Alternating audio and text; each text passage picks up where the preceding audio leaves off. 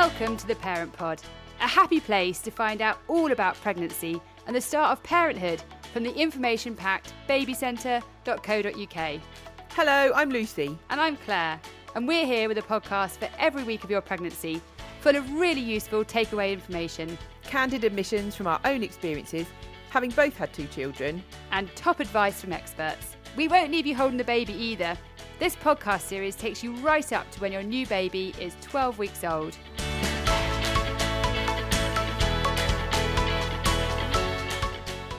This week, we're really focusing on partners. I suppose it's inevitable in a pregnancy podcast, we talk a lot about what's happening for mums to be, but as we know, Claire, it takes two. Oh, I feel a song breaking out. Oh, please don't. Oh, okay. so, Dad's Partners, this episode has got your name all over it. But first, let's have our regular look at what's going on for babies and mums.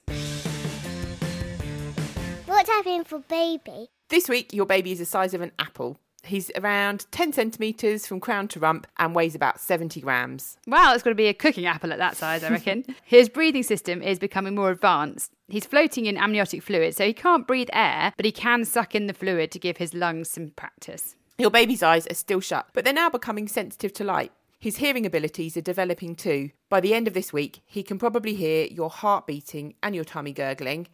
He may even hear the muffled sound of your voice. Oh, I love that. I wonder whether that's why babies are soothed by white noise when they're born. Oh, like washing machines. Yeah, it's that kind of background hmm, hmm, that you have in the womb, isn't it? What's happening for you? Straight in with the nitty gritty this week. Your womb, cervix, and vagina have more blood flowing to them during pregnancy. So, what does that actually do? It sounds kind of good, I think. Well, it's great for your developing baby, but it also means more vaginal discharge. ah, yes. Yeah, you're probably already aware of this symptom. You may have even added panty liners to your shopping list or taken to keeping some spare knickers in your handbag. As long as the discharge looks and smells the same as it did before you conceived, it's nothing to worry about. I just know that if I had a spare pair of knickers in my handbag, then I'd probably pull them out when I was paying for my shopping or something. I'm like, oh. Too embarrassed to ask. This week, we have a question from a dad to be who's asking, I'm absolutely petrified of becoming a dad. Is this normal? Well, we're probably not the best people to answer this question. Joshua's got two children, aged two and four. He vlogs about parenting on his channel, The Dad He. Here he is talking about how he was feeling at 15 weeks of pregnancy. When I found out my wife was pregnant, and there was definitely an initial fear of the unknown, then there was the anxiety that came with it. Obviously, I was hugely excited. I always wanted to be a parent, and it was something we were planning. But um, yeah, I think the the biggest thing was, am I going to be all right with this? Like, have I have I got it within me to be the dad that I want to be? Was the initial thought. There was definitely a, an, a string of worries that went through my head. I don't think it was one thing. It was, have I got enough time? Have I got enough money? Have I got enough space? Do I know how to change a nappy? You obviously care for your partner, so you, you know it's a, a huge undertaking growing a human, and so you want to make sure that she's okay because she's obviously the love of my life. So I'm aware that this is not just a guarantee that a baby pops out and everything's fine. Being a dad and being a male in this perspective, I'm so used to feeling like I have the solutions and the problems and fixing things. And there was so much that was out of my control in this pregnancy journey. And that in itself was enough for me to be like, oh, wow, like I've got to give up this like level of power, as it were, and just trust in the process and be there for my wife as much as I can, despite not necessarily having the answers. So during my wife's pregnancy, my role definitely changed. I remember being sat with a midwife the first time, and she didn't address me. She just literally just spoke to my wife and was like, "Right, you're going to experience this, and you're going to experience this." And, and I didn't.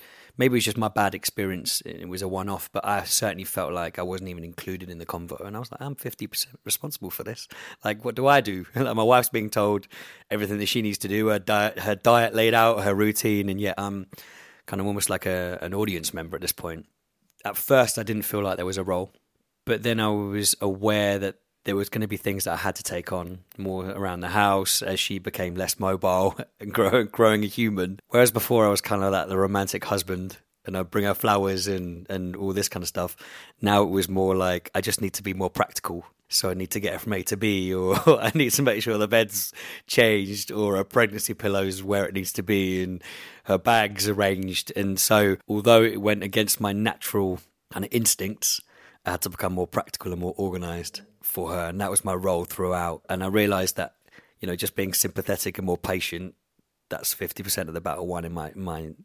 I personally found it quite a challenge finding people to talk to about it. There was still this Instagram kind of perfect parenting barrier that I had to overcome where I felt like everyone was doing great but me. So I had to do a bit of searching to find people who would also be vulnerable and be honest. I had a close friend who, who was who was quite honest and prepared me to some degree and was able to answer questions. And I did a lot of work online to try and dig out blogs and vlogs and podcasts to try and just give me an alternative perspective on what to expect. Certainly, the community within dads I've found was quite closed still. And I experienced either dads were hugely negative about it, never going to sleep, you're never going to see your friends, or they were deliriously positive, where I was like, that's almost not real parenting. So there were people, but I had to dig them out. And the more I felt like I made myself vulnerable and started talking to people about it, the more often they would come back with likewise. I felt like if I'd gone in telling everything is brilliant, that the person I was speaking to would also say, yeah, everything's great as well. Whereas actually, that's not what I wanted to hear. I just wanted to hear a real perspective. So, so if I had to speak to myself when we were 15 weeks in now, I would say you're doing better than you think you're doing. As long as you're there and you're trying, that's enough. Oh, I was struck by how much he wanted to find dads who were telling it like it is, rather than saying it's all awful or it's all perfect. And all of those worries about time and money, worrying about your partner. Yeah, we'll be hearing more from Joshua in future episodes. What do you expect this week? So, sticking with the partner theme here, we're having a chat about sex. We know we all love this subject. And Yes. yes, Lucy, we all know that you had tons of it in your first pregnancy. My husband will be so happy I've shared that. Some partners find sex during pregnancy an incredible turn on, don't they? Yeah, but others, well, it's not even on their radar. Both are perfectly natural responses. Where you stand on the issue depends on a lot of factors, doesn't it? But one thing is pretty much guaranteed your sex life will change, don't you think? It's a time of change, baby.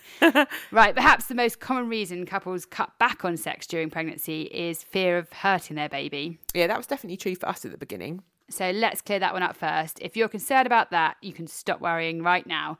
Your baby is safely cushioned in an amniotic fluid filled sac. So unless you have a particular issue that your doctor or midwife has highlighted, then let's turn the lights down, put Barry White on. Easy, Tiger. Maybe it's quite normal for one partner to be gagging for it, but the other might be pretty nonplussed. Is this like some kind of personal question? Are you Well, asking me? well. yeah, I reckon it's totally normal for this to happen. Your partner's pregnancy may make you more turned on than ever. You may feel that getting her pregnant is like the ultimate ego boost. They are swimmers in there, which in turn gives your sex drive a massive lift. A lot of people feel closer to their partner than ever before, and that closeness is often expressed sexually. Yeah, I mean, for many others, the first trimester and possibly the entire pregnancy is a time of decreased sexual desire, though, isn't it? Yeah. And I think a lot of men might find themselves thinking that their partner's breasts and vagina are for the baby. It's like her body has a job to do, it's less fun more functional. Yeah, that's really true. As pregnancy continues, the difference between the team, what should we call them, lots of sex and team no sex continue. Many men, for example, find their partner's growing body to be the essence of femininity and therefore incredibly attractive. Yeah, Others feel, well, the exact opposite, basically, don't they? yeah. Their partner's growing bump and leaking breasts are just a massive turn off. Well, when you put it like that, Claire, I mean, your ideas about sex during pregnancy can vary enormously. You may feel more connected to your partner than ever, and you may even feel less inhibited now because you haven't got to use birth control, things like that. Yeah. Or you might find the idea of having created a life with your partner a massive turn on, and you might love your swelling, curvier body. Oh, I hope so. And on the other hand, if you spent the first trimester feeling sick or being sick, Ugh. It's hardly an aphrodisiac. You No. may be thinking that mums aren't supposed to have sex. You may be worried about hurting the baby, or you may be just feeling tired or fat and unattractive. Oh, yeah. I mean, many couples find the mum to be's changing body as a source of conflict, misunderstanding, maybe even confusion. Dad to be may find his partner's pregnant body arousing, but not want to do anything sexual because he's worried she's feeling unattractive.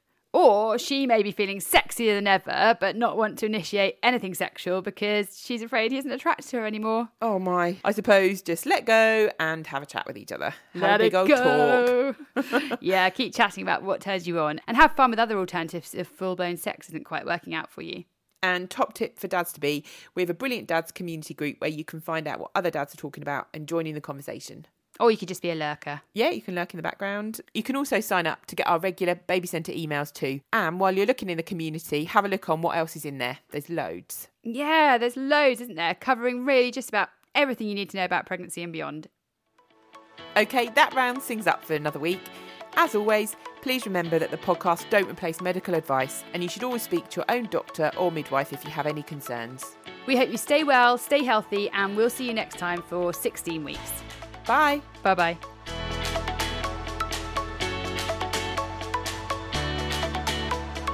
Thanks so much for listening to the Parent Pod.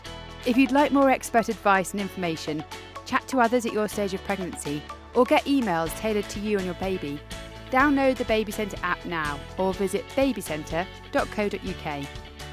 You can also follow us on Instagram, Twitter, and Facebook. Just search for Baby Centre UK. All the info we cover in each episode is linked in our show notes. If you loved our podcast and found it useful, please rate and review the Parent Pod wherever you listen to your podcasts. And don't forget to share it with your partner and friends.